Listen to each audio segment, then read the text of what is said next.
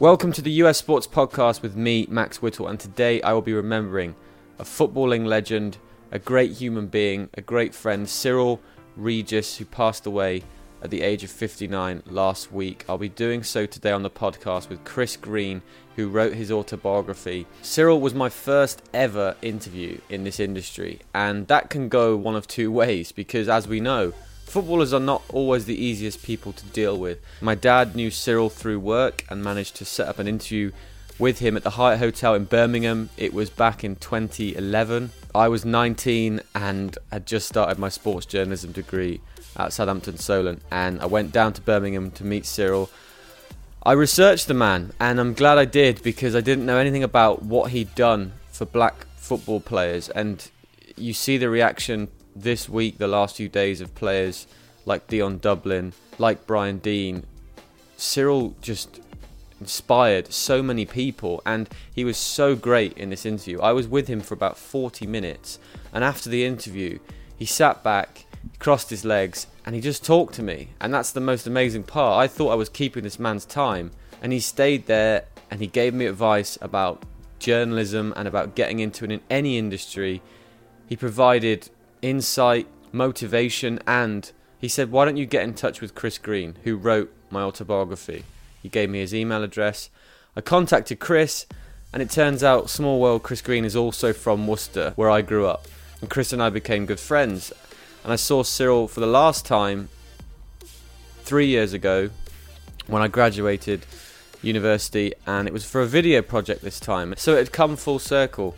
He did a radio piece with me in my first year, in my last year, it was a television project, and Cyrille, out of the kindness of his heart, set up a box at West Bromwich Albion.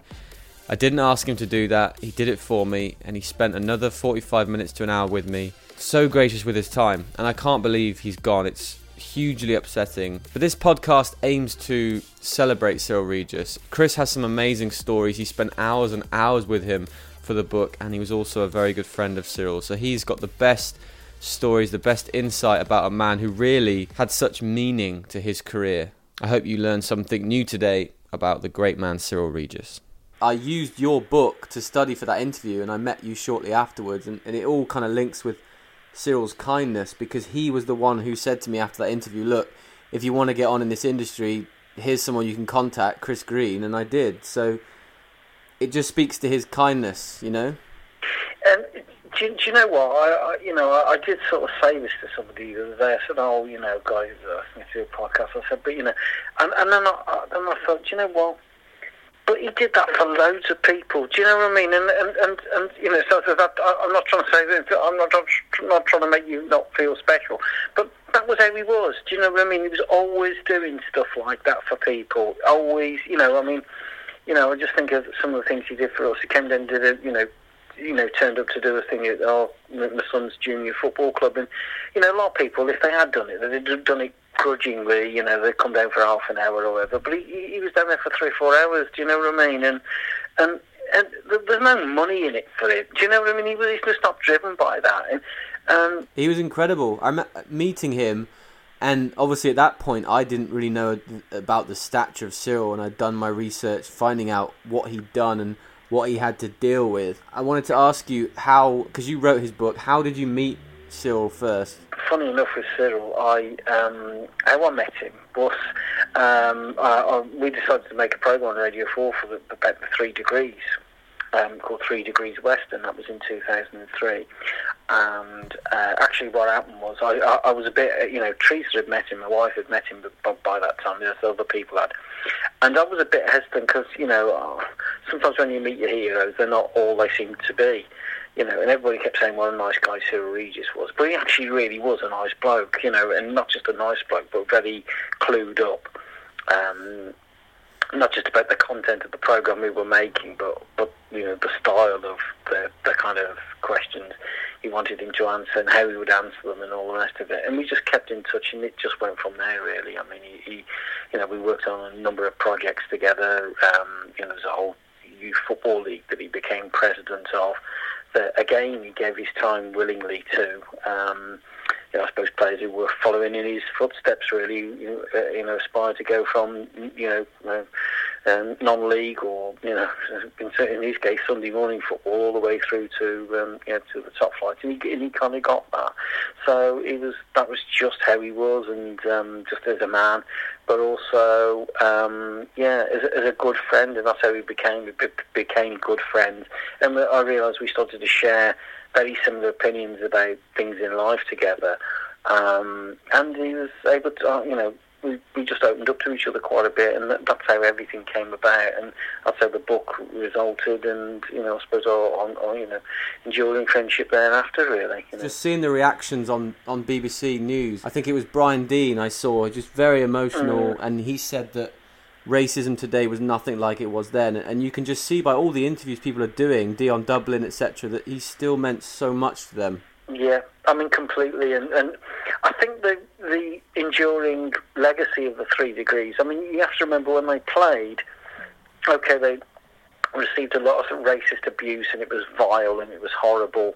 Um, or that said, it was completely levelled out by the love they got from West Bromwich Albion fans, and and and uh, the connection between Cyrille Regis and West Brom fans was closer, I would say, than almost any other player I can think of with any other club at any other time. Um, certainly that I've experienced. But I think the thing that you know, people were they role models? Well, it, when they were playing, they didn't perceive themselves as being role models. They all they could do was all they could do, which was you know, hey, get in the first team because that wasn't a given for anybody at West Brom at the, in in that team in that era because they were a good side. But then was to you know, internalize some of that anger that was being directed in their in, in their in their way, and then putting it into a performance on the pitch. And to have that's a big ask of anybody at any time in any career in any at any stage of their life. But for young footballers in the early twenties, that was an incredible thing to do. The idea that they might have been inspiring young black players or future generations of players would have been something that was might have been theoretical, but actually when you see and hear those voices and the way in which people express their gratitude. And yes, it's black players, but also there were white players like Andy Carroll and Alan Shearer who said much the same. But you see the emotion in people like Dion Dublin and Brian Deane and, and Ian Wright and people like that. You know, they genuinely, they really, really genuinely did inspire people to see that if they could do it, then they could also do it as well. So it, it's an incredible thing. It's an incredible achievement when you look at it from all those things and all those sides and more. You know, to see the outpouring of emotion this week has been, you know, just incredible. But I think that was you could roll that across the game in lots of ways. You know, there there will be people who are administrators. There'll be people who um, just became fans. There'll be people who just connected or, or, or, fell in love with the game. You know, I, outside the Hawthorns I met, uh, you know, um, a, a, guy who was brought up in the Caribbean. He'd never been to an English football game, but he'd read about them and he felt he needed to come down in the evening just to just to be there, just to uh, experience some part of it. And it's a very special person who touches people like that. You got to know so much about him. You spent so long with him. What did he say to you that really stood out in, in terms of the the abuse that he received when he was playing? I mean, obviously, when you work with somebody over a long period of time, you, you hear it in different ways and, and, and, different impacts. So there's almost like, if you like, an official version of how you uh, of, of, the experience, and, and you know that was you know, that was quite palpable. I mean, you know, or, and, and, I suppose in different media interviews, I heard you know Cyrille say it in, in, in, lots of different ways. I mean, you know, there was no you couldn't avoid if you if you went to see the, the Three Degrees play uh, uh, in one of those volatile atmospheres where they played certain clubs, where there would be monkey chants, where there would be bananas being thrown on the pitch, where there would be horrible, horrible racist songs sang at them, not by a few people, not by a handful, but by not by hundreds, but by thousands of people, and, and they were being mocked. Um, then, you know, the reaction to that from, from those guys was, was, was incredible. Then to get a kind of more nuanced version from knowing Cyrille, that you realise that actually, you know, part of it, yeah, he could cope with it. You know, was a black kid growing up in London in the 1960s. You think it's the first time I've heard racism? Of course not. But then in other ways, you do realise how personal it was and, and, and, and how hurtful it was and, and, and how it could have made them go in different ways. There's loads of things that, that then you, you can learn from from from Cyrille Regis and from uh, you know and, and uh, look his whole relationship with Brendan Batson and, and Laurie Cunningham probably I would say uniquely three footballers who are interconnected more than any other. You know, loads of clubs will say, "Oh, yeah, we've got popular players and they all knew each other and they were mates and stuff." But what the three degrees went to was a very unique experience. So the interrelationship between the three, the closeness between the three, is something that's utterly unique and very special. You know, it's a very special thing when when you when you saw. I'm sorry, I, I'm struggling to get the the, the past tense out really. Uh, you know, it's hard for me to still, uh, you know, within the first week of this to think of calling Cyrille Regis somebody who's in the past tense. But the relationship between Cyrille and Brendan was very close. But then hearing it from Cyrille, how close he and Laurie were, which was like two peas in a pod, which was, you know, that, that's a quote that, that Cyrille would say quite often.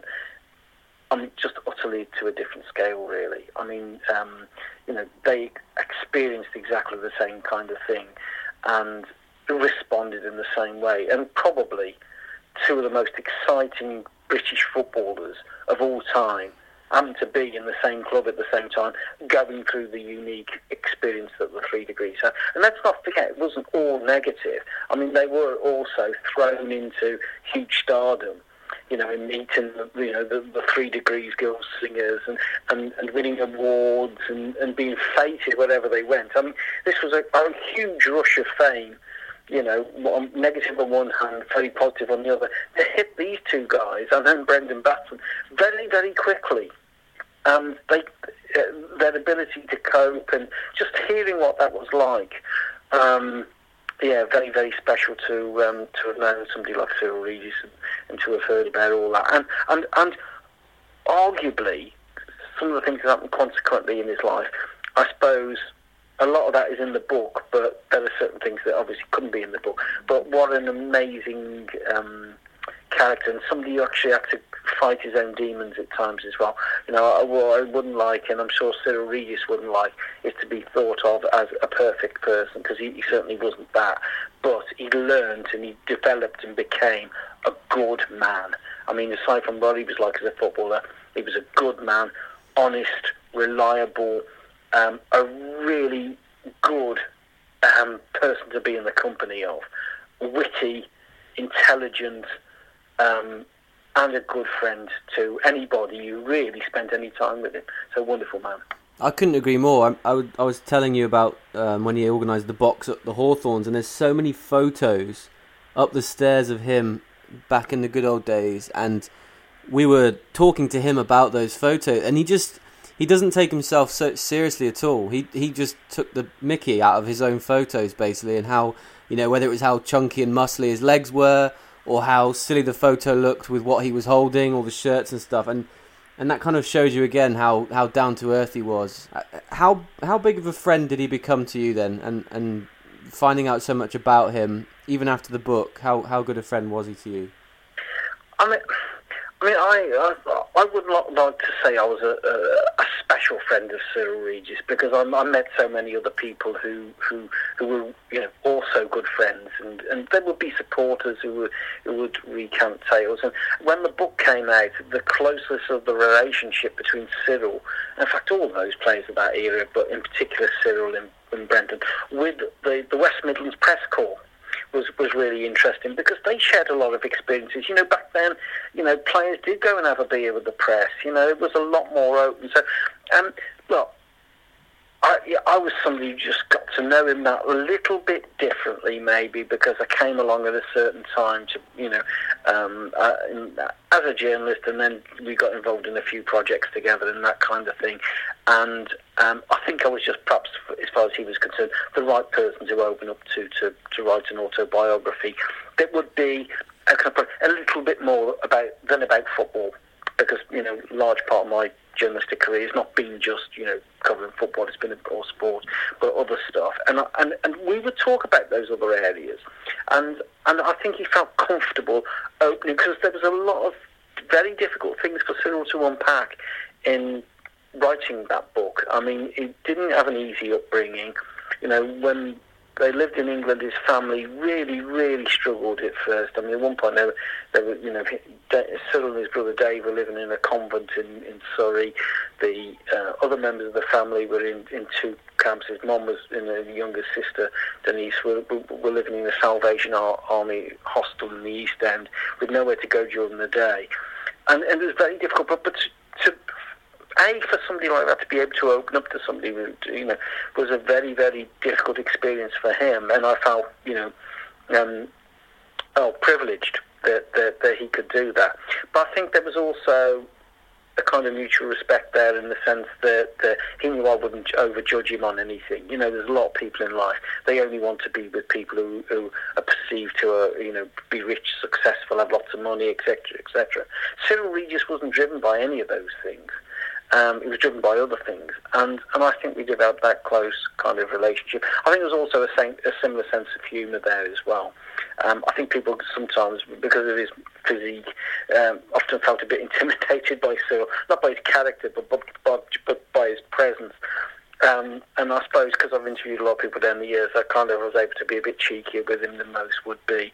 Um, uh, for, for, for his sins, um, a shocking memory, and we would get a yearbook out, you know, uh, year by year throughout his career. And try, I tried to prompt him to remember games or you know, things, and he just couldn't sometimes because he just, um, he just, uh, uh, you know, uh, struggled to remember you know, unless you put it in a particular context, then you could get him going. But so he, he wasn't somebody who could remember each and every game. He, he, he, I think he he enjoyed the wider thing of being a footballer. Sometimes, you know, the best stories or his greatest memories were, were on the training ground or socialising, that kind of thing.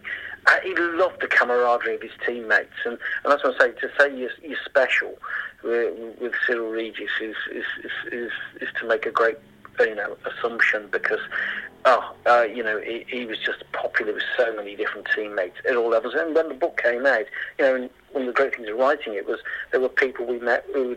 You know, by the way, from John, in fact, the school teacher who, who taught him at school who got him go. But John Sullivan was the guy who spotted him playing on Regent's Park. I mean, you literally couldn't write a book about this and, and be taken seriously. But you know, being spotted on an early autumn morning on um, on Regent's Park, and the guy John Sullivan who spotted him, who was the chairman of a very small club called Molesey in uh, in southwest London, and he said he described him as saying he's Adonis there. The, the player everybody saw two or three years later playing, you know, in top flight football. Um, and then just those kind of relationships. So all the way through, there were people who he touched, who you know loved him, respected him, helped him. He would help them, and and it just rolled all the way through his career, and then in his post-playing career as well. He was a truly, truly wonderful man. You talked about the living conditions there and how difficult it was growing up, and even when he was playing semi-professionally, he was he was an electrician at the t- same time. How unlikely is it that he made it? How unlikely was it that he was going to be a professional footballer? Well, if you think today, um, you know, football clubs look around literally looking for kids of three, four, five years of age, and in my view, should feel thoroughly ashamed of themselves for doing so. But when you look at nobody gets missed these days, the idea that somebody who seemed to be quite talented certainly physically you would have thought would have stuck out by a mile. Um, I mean, those muscles he had, by the way, he never worked out particularly. Um, you would always say we had a few battered old dumbbells at West Brom that, you know, were from the year dot and nobody ever used them. I mean, he inherited a lot of his physique from his father, who was a huge, huge man. Um, so he was kind of looking at that. But the, the, the idea that, that he got missed, to me, just seems, you know, amazing. But in those days, it was possible because clubs weren't really looking to, to sign young players until they were 14. So he slipped through the net somehow, um, which is remarkable. Um, to then go and have the career he did, having missed the boat, um, and to seize the opportunity is just staggering, really. You know, to get spotted playing in a mates team on Regent's Park on a Sunday morning, and then go and play, you know, non-league football and make a big impact at that club, and then move on to another non-league club, Hayes, and then make a big impact there, and then to get spotted and be uh, only a five thousand pound signing, you know, for for what you know. you can imagine a Premier League side now signing a player for five thousand pounds. It sounds almost unbelievable. But the whole idea, when he was spotted by you know a former West Brom in England centre forward called Ronnie Allen, who also went on to manage West Brom twice. Um, the idea that that um, that he would go straight into the first team wasn't the plan at all. The idea was he would kick around the reserves for a year or two. They would teach him how to play football properly, um, which kind of worked in the end, but in his own way, he worked his own way of playing the game, which was to be powerful and direct. And, you know, Regis made a lot of his own chances when you look at a lot of the footage being shown. The ball banged up to him, he chests it down or heads it, um, and then goes and, goes and chases after it himself. So he, rather than being the person who flicked it onto somebody else, he did all that himself because that's what he'd been used to doing.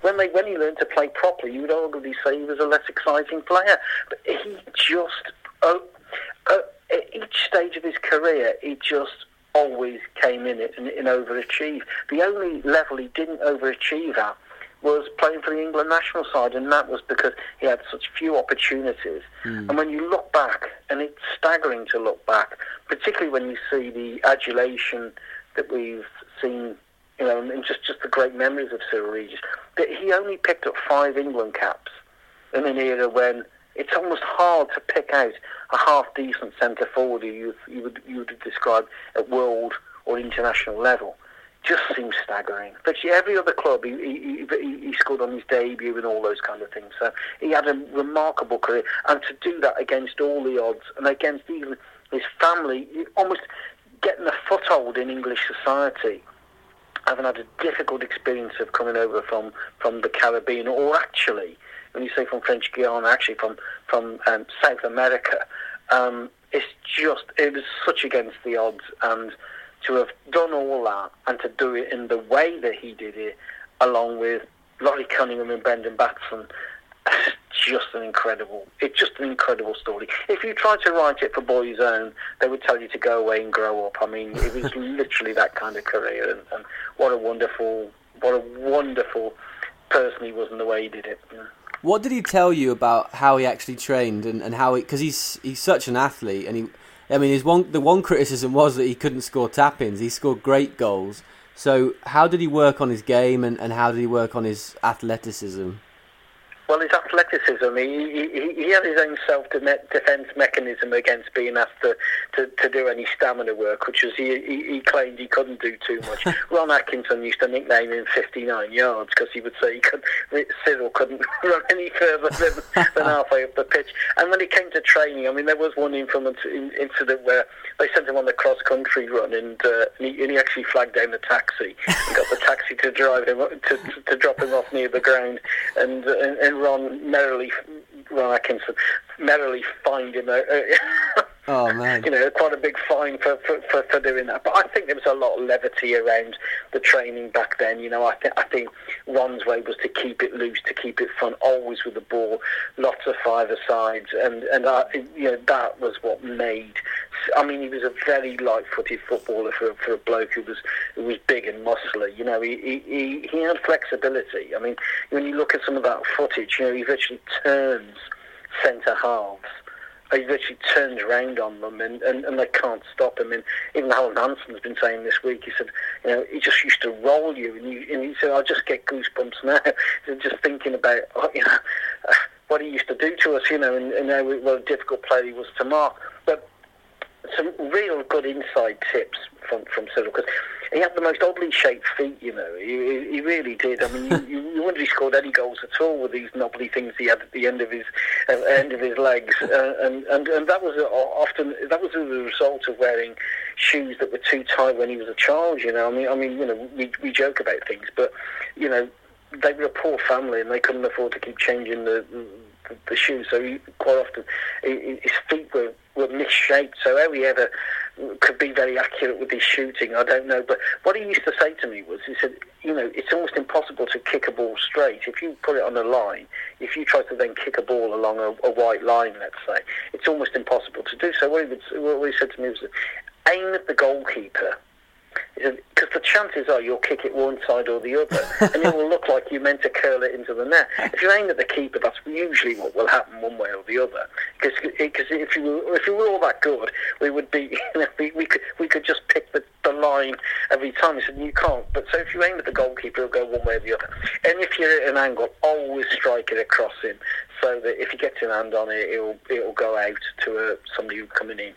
Never try to go for the corner. And it's funny when you know, you, you listen to these things, and then when I did a bit of coaching myself for children's football, I was always telling them not to do that. Don't worry about, you know, people saying straight passes. Don't think about that. You know, just think about passing the ball into somebody's, you know, direction they're running in, and you know, about hitting the ball. You know, do think about hitting, hitting it, getting it on target. You know, the other thing that he was very good at, and I think he'd learnt this quite early on with dodgy non-league pitches, is to hit it early if you if you're going through on goal, don't wait, don't hesitate, um, hit it early because the chances are the keeper isn't ready for it then.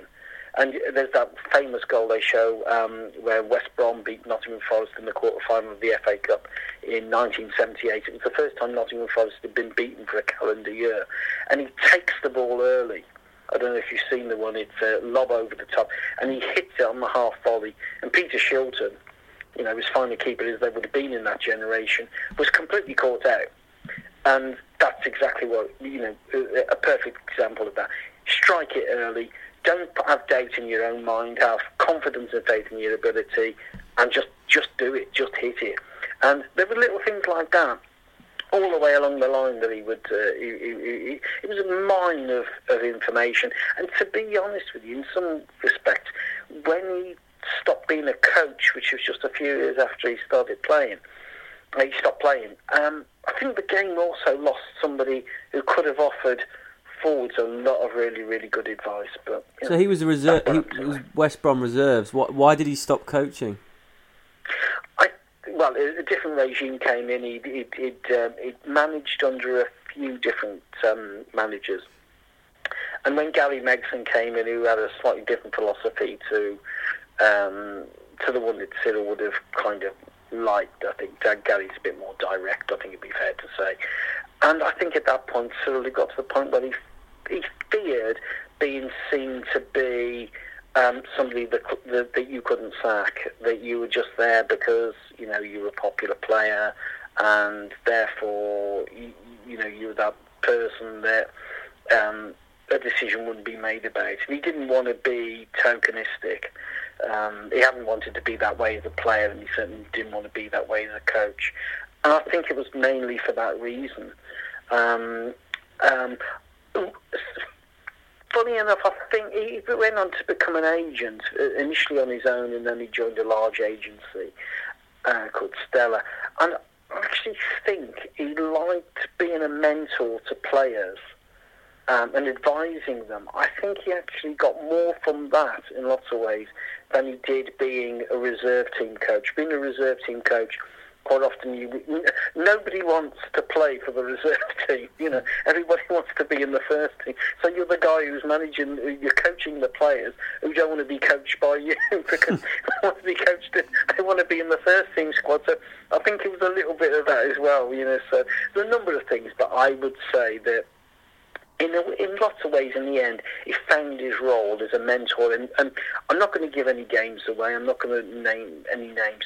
But uh, certainly, when I was around, uh, you know, with him, sometimes it, he would be having a conversation with players who some needed to kick up the backside because you know they were Premier League player, maybe on loan uh, at a football league club and they were having a little bit of a grizzle about the quality of the players around them, and he would give them a kick up the backside by saying, "No, your role is to go there to give them a lift.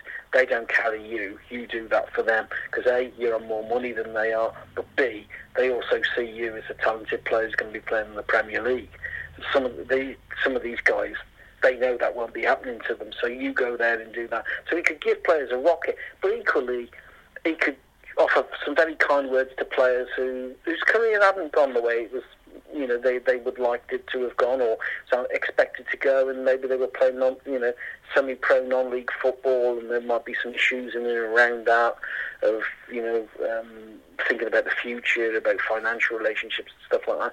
And he was very good with, with dealing with players like that. He was a proper proper mentor, and I think really as as a as an agent, he possibly found a really, really good role, but I, I, I still think the perfect role for him would have been um, to have, to have worked with, with forwards at a senior level because um, a he, he got the respect of everybody he met, but b he knew all the old tricks. You know, he was he, he was he was a wily old character who'd come through non-league.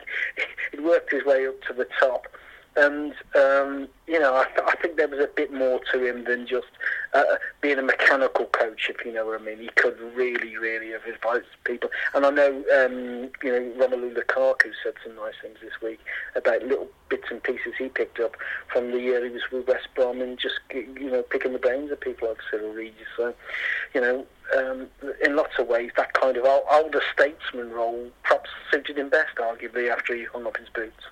And playing on those successful teams with West Brom, late 70s, early 80s, he scored 112 goals in 297 appearances. So I'm just interested to know what football meant to him because we always speak about issues outside of that and we will get to those. But what did football as a sport mean to Cyrille? Um, I mean, he loved the game. I mean, you know, uh, it's the thing that he would always say, and uh, particularly if he was being critical of more um, modern day players or modern day managers, was he would always say players like to express themselves. They like to play exciting football. They like to play f- free flowing football, and you know, I think he. He he, he'd been lucky. He'd been in, in when he played non-league football. He'd been played for clubs who kind of had a bit of that attitude. When he joined West Brom, they were quite well drilled, but they weren't necessarily, you know, with the exception of maybe Willie Johnston and Laurie Cunningham, they had lots of functional footballers around them. Mm, he was one of those players who really brought the crowd to life. I mean, I mean, you know, so the experience of Cyrille Regis moment the, the, the murmur that went up when, when he got the ball was something special. Uh, it truly was. Um, you know, I, I, don't think we get it now, and and and I, I certainly don't. Very very few players who kind of got the crowd working that way. But he had a passion for the game, and I, I, I think he, you know, you see, the focus there to say that on West Brom, that's true. But you know what? He refound it after some very lean years in his career. His last couple of years at West Brom, first couple of years at Coventry. He refound that when he was at Coventry City. And again, it came from a slightly different management style, which was a little bit looser, which didn't treat the players like children. It wasn't top heavy. It was about fun. And Cyrille liked a lot of fun in his training. You know, he wasn't somebody who, I mean, people saw those muscles and thought, oh, he must have been doing press ups and sit ups and working on the weight. I, I, I tell you what, if, if, you ask any of his managers, what did it were, would be the reply.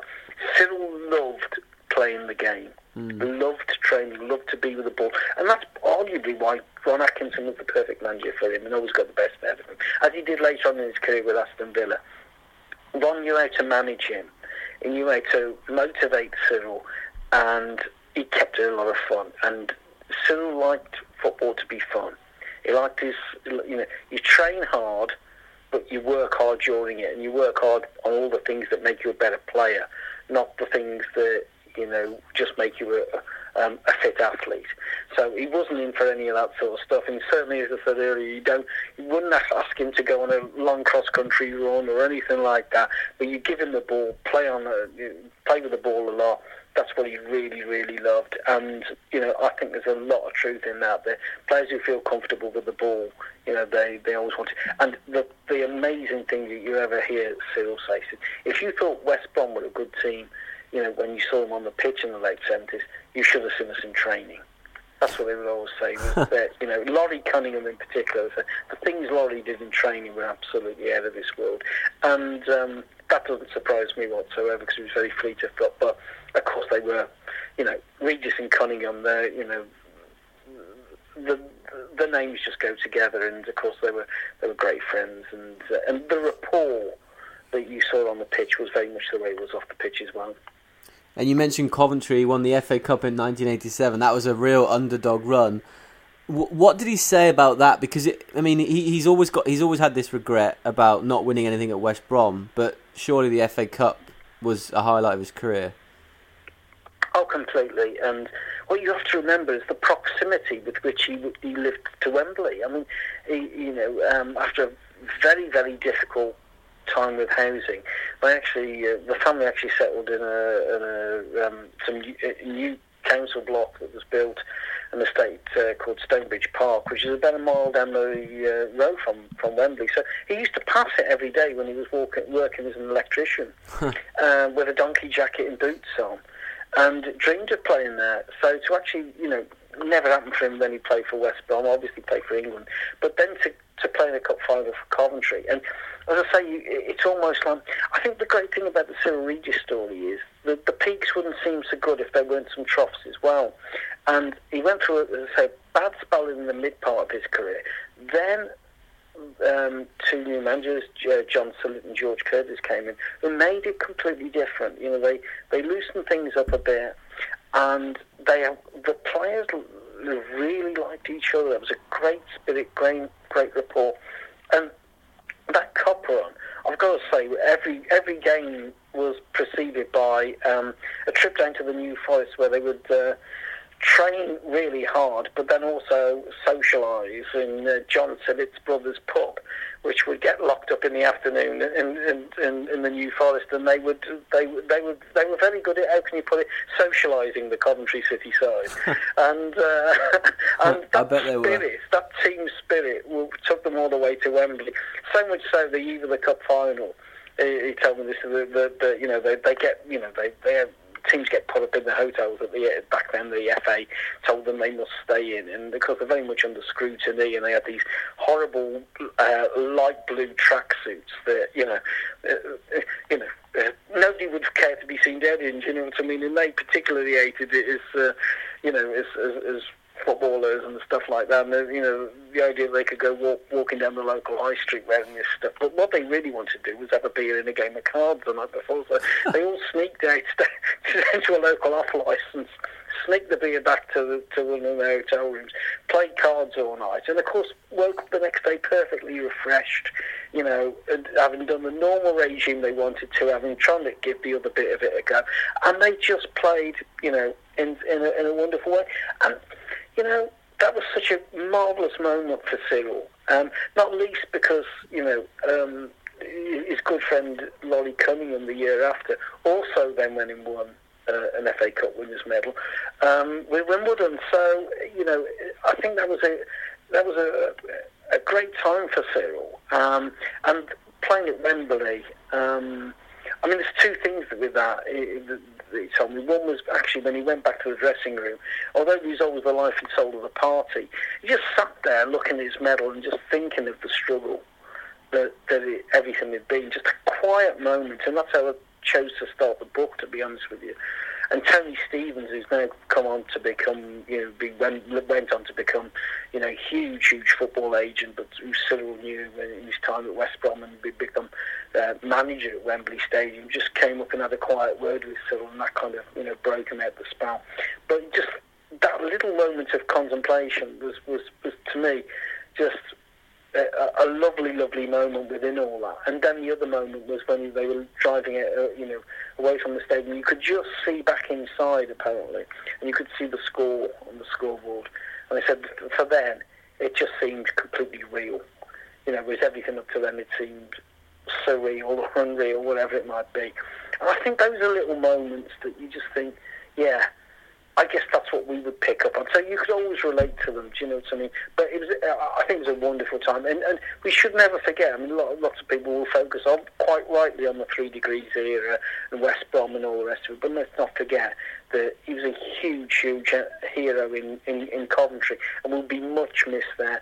Indeed, as he will at all the other clubs he played at, in which included Villa and Wolves uh, in Wycombe and Chester. You know, he was popular with all of those clubs, with all of those fans, and with all of the players he played for, and indeed the you know the chairman and and and and, uh, people who were uh, officials at those clubs. Hugely, hugely popular person. Um, you you mentioned as well that the camaraderie in the dressing room and what it was like at Coventry. So he's got a lot of friends. He's a very loyal person. What could those friends expect from him? Oh, I just think that, that they liked his company, just just the same as everybody else. You know, a good laugh and a joke. I mean, one of the nice things with Cyrille, with Cyrille was actually when you did see him relax. And I, I remember when we fixed up a charity match a few years ago, and it did raise a lot of money for charity. And he'd got, um, a, you know, some of his pals from Villa and West Brom to play against each other, and so it was like, you know, like West Brom All Stars against Aston Villa Old Stars, and we had like something like five um, of Aston Villa's European Cup winning team from 1982 and, and various West Brom players over many decades. But in the bar afterwards, when he was socialising and, and mixing with the guys, that's when he really kind of found. For the first time, I really saw the old, probably what the old Cyrille Regis was like when he was around footballers. You know, mm. just loved talking about the game and being one of the lads and that kind of thing. And there was there was a side to him that was like that. We could be quite, uh, you know, he was quite a committed Christian, and he could be quite serious about a lot of things when when when when uh, when asked or when required. You know, he was a perfect gentleman. But when he's with the lads, that's when the stories would come out. And I always remember when uh, I made a documentary for Radio 4 when I first met him. Um, the presenter was Garth Crooks, and you know works with radio. You record lots more material than you actually use in the in the program. And we just had Brendan, Brendan Batson, uh, Ron Atkinson, and Cyrille together with Garth Crooks, who of course was a player uh, around the similar era to, mm. to to the Three Degrees in the late seventies. And you could have just run that as a radio program on its own for about an hour because they just bounced off each other. Hmm. And I've got to say, you know, Cyrille is absolutely right in the heart of that. And the relationship, the close relationship between those guys, and the sense of humour, you know, that was that was palpable. Sometimes humour in football can be quite banal. It can be, you know, a little bit childish. But those guys, they, they had a very quick, very quick kind of way of talking to each other and, and, and each other up. And, and it was, it was, it was a, well, I say it's a pleasure and an honour. I thought I'm actually getting paid to do this, and I and you know, and I would pay to to have been in their company at that point. You know what I mean? So absolutely wonderful. And and as I say, he was a multifaceted character. You know, there's been a lot that's been very reverential about him this week. You know, you know, and he was a role model, and he was, you know, he is somebody who made a great impression, and he does leave a legacy. But as I say, he wasn't a man without a sense of humour, and and to sing with the boys and all that kind of stuff. I don't think that ever that moment in time, that, those moments ever left him. And indeed, you know, the, the great thing, the, the great thing that Cyrille Regis leaves me with, and has always left me with, is you know something he would he would say when he was being a bit more contemplative, and he would say, you know, all you can leave are great memories. You know, that game, that goal, and and you know, over the many years, come to think that is such a great way of, of looking at life. You know, all you can leave are memories for people, and um, I, I think the the, the lasting legacy of Cyrille Regis is he left it all there on the pitch. We did, we weren't left wondering what what might have been with Cyrille. He, he gave it everything for his, uh, over his playing career. You know, he played till he was 39, and we saw the you know we saw the best of him, and we saw towards the end of his career how he could support other players as well. So I think it's a very very a very very rounded individual. You know. What does he mean for black footballers? Everything. I, I, I think it, it, there's no doubt. I mean, very few people can you say were important in their football career. You know, we talk about games or we talk about players, and we say you know, there were favourites or there, there was a great game. You know, we saw uh, you know, Liverpool beat Man City four three. What a great game it was! But it doesn't change the world. You know, it gives people a lift, and it, the results mean stuff in terms of tables. But Cyrille Regis' career actually mattered. You know, what he achieved actually mattered. You know, in terms of an inspirational figure, it was palpable. You know, those subsequent generations of Black Britons who were given the I suppose just given the incentive, given the given the spur to go on and be not just good footballers, but I think this was a cross cultural, cross um, uh, entertainment thing. You know, it wasn't just about that. It would have been about music. It would have been about you know becoming an actor. I mean, you know, you've got to remember there are actors who have who, who describe Cyrille Regis as their all-time hero. You know, how does that happen? You know, it's because somehow the way in which you carry yourself, the way in which you play the sport, um, is utterly unique. And, and in terms of black achievements, you know, when when Kick It Out was 20 years old um, a few years ago, Martin Luther King's oldest son, Martin Luther King Jr., um, made a speech in praise of the Three Degrees. Huh. Now, this is Martin Luther King, and he'd heard of the achievement and the breakthrough that the three degrees has made. And you have to say, by dint, if you say that's the three degrees, then you have to say probably the best known of the three degrees was Cyrille Regis. So the, the achievement, the legacy is huge. And one of the ways people can um, remember him and honour him is there's a statue now as well of the three degrees, right? Absolutely. Um, fortunately, I've been involved in the statue um, building project. Um, it's a wonderful statue built by um, one of the best sculptors in the country. It's a celebration of all three players, not rather than than, than one. Um, the funding of it, as it's a public art project, so um, any fans uh, who have attended uh, an event or have bought, you know, an item of memorabilia, they've got something back for their money, but they've contributed to something that they can look at, and even more importantly, maybe their, their children and their grandchildren and their grandchildren's children can look and say, we funded that. And it's a bit short of money at the moment. To, you know, um, still need some funds. Um, it'd be nice if um, people or clubs in the football industry would help help it be completed. But I think that needs to be a priority now. I think one of the biggest regrets uh, that I think we've seen over the last week is, is just that thought that Cyrille Regis wouldn't have seen or won't have seen the, the, the statue complete and erected. And to me, the only place it should rightfully be is at the Hawthorns. Um, it looks like it, there's a good chance it will be in West Bromwich Town Centre. Um, and I think that the people at West Bromwich Albion who should hang their heads in shame for not making that ha- that happen, or if it doesn't happen, for preventing it from happening.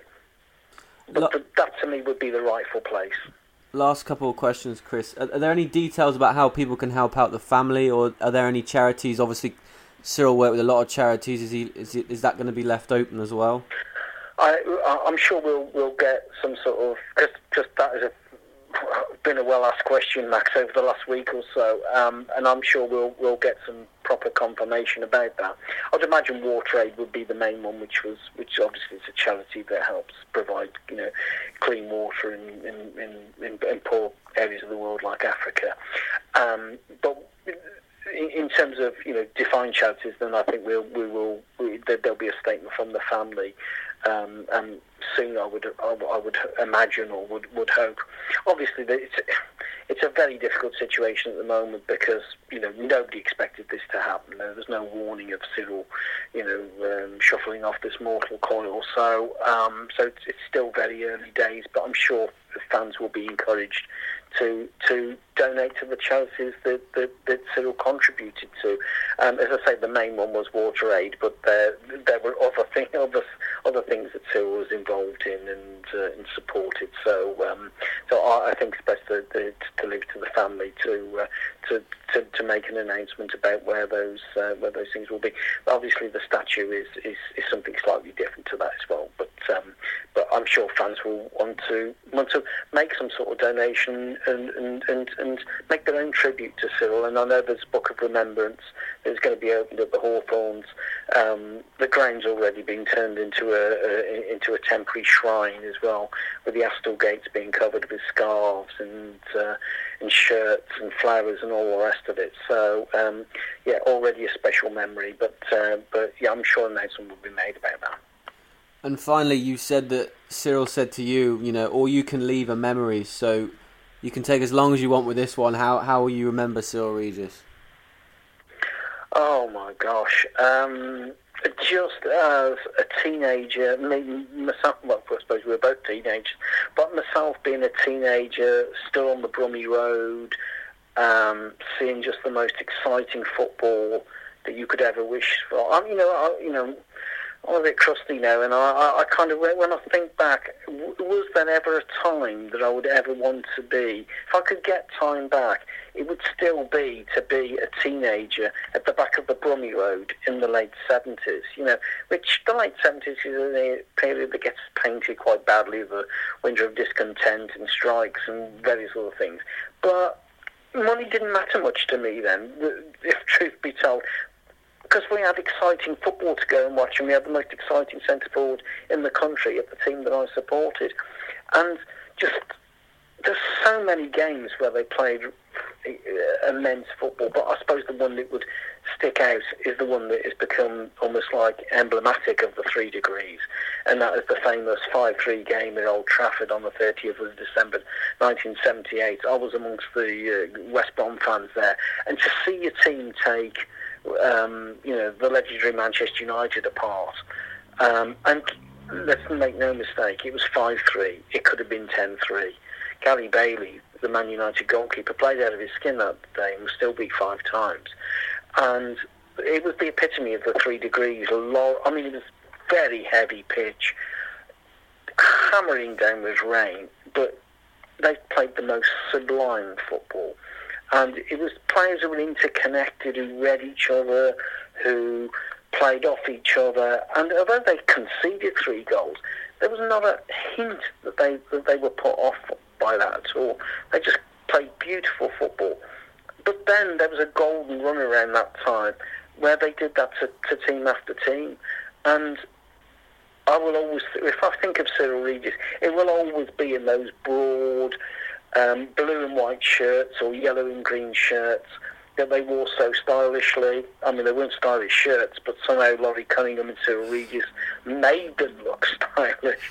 and it would just be that player in, in, in that era. But also, I will say this, I, you know, cheering on other teams or whatever, I can always remember feeling so, so pleased for him when Coventry won the cup in 1987, and when the game was going was in extra time, and Cyrille quite heavy-legged, you know, as his career went on, and you could see he was uh, struggling a bit, but just willing them to hang on, you know, and it takes somebody special to make you want another team to win, you know, or to be, almost become a fan of theirs for that time, and Cyrille just gave those moments over and over again and he was just a very, very special footballer. I suppose if there's one off the pitch thing I, will remember, it was when we were doing the publicity. It's a very a silly moment in some respects, but we, we just uh, done some video recording, and we we got him back in my car, and Cyrille just said, to "Chris, I never had any bad games, did I?" I said. Of course you didn't, Cyrille. Of course you didn't. And it was just one of those moments where we just like chuckled, and it was just because the, the danger is people will keep telling you you were brilliant and, and you were wonderful and you kept doing things right all the time. And nobody's perfect, least of all me or Cyrille Regis, you know. And that's what that was the, the kind of that was a lovely moment because you just thought, no, of course you have bad games. You used to you, you used to break my heart as much as you used to have those great moments, but you forget those. You you remember the great moments. And I think that's what he'll just be remembered for. You know, it's delivering great moments for people, inspiring kids to want to play football, play sport, do whatever, and to be that person that everybody, when they met him, felt that they knew him and he made them feel special. And those people are very special in life. You know, they're, they are few and far between. You know, sometimes you can meet people who are very good at being false. Cyrille Regis was rarely false. He, if he could help people out, he did. And he just did that loads and loads and loads of times. And I've got a special photograph of him with my son when he came down to um, just, just spend a bit of time with their junior football team he was he was with at the time.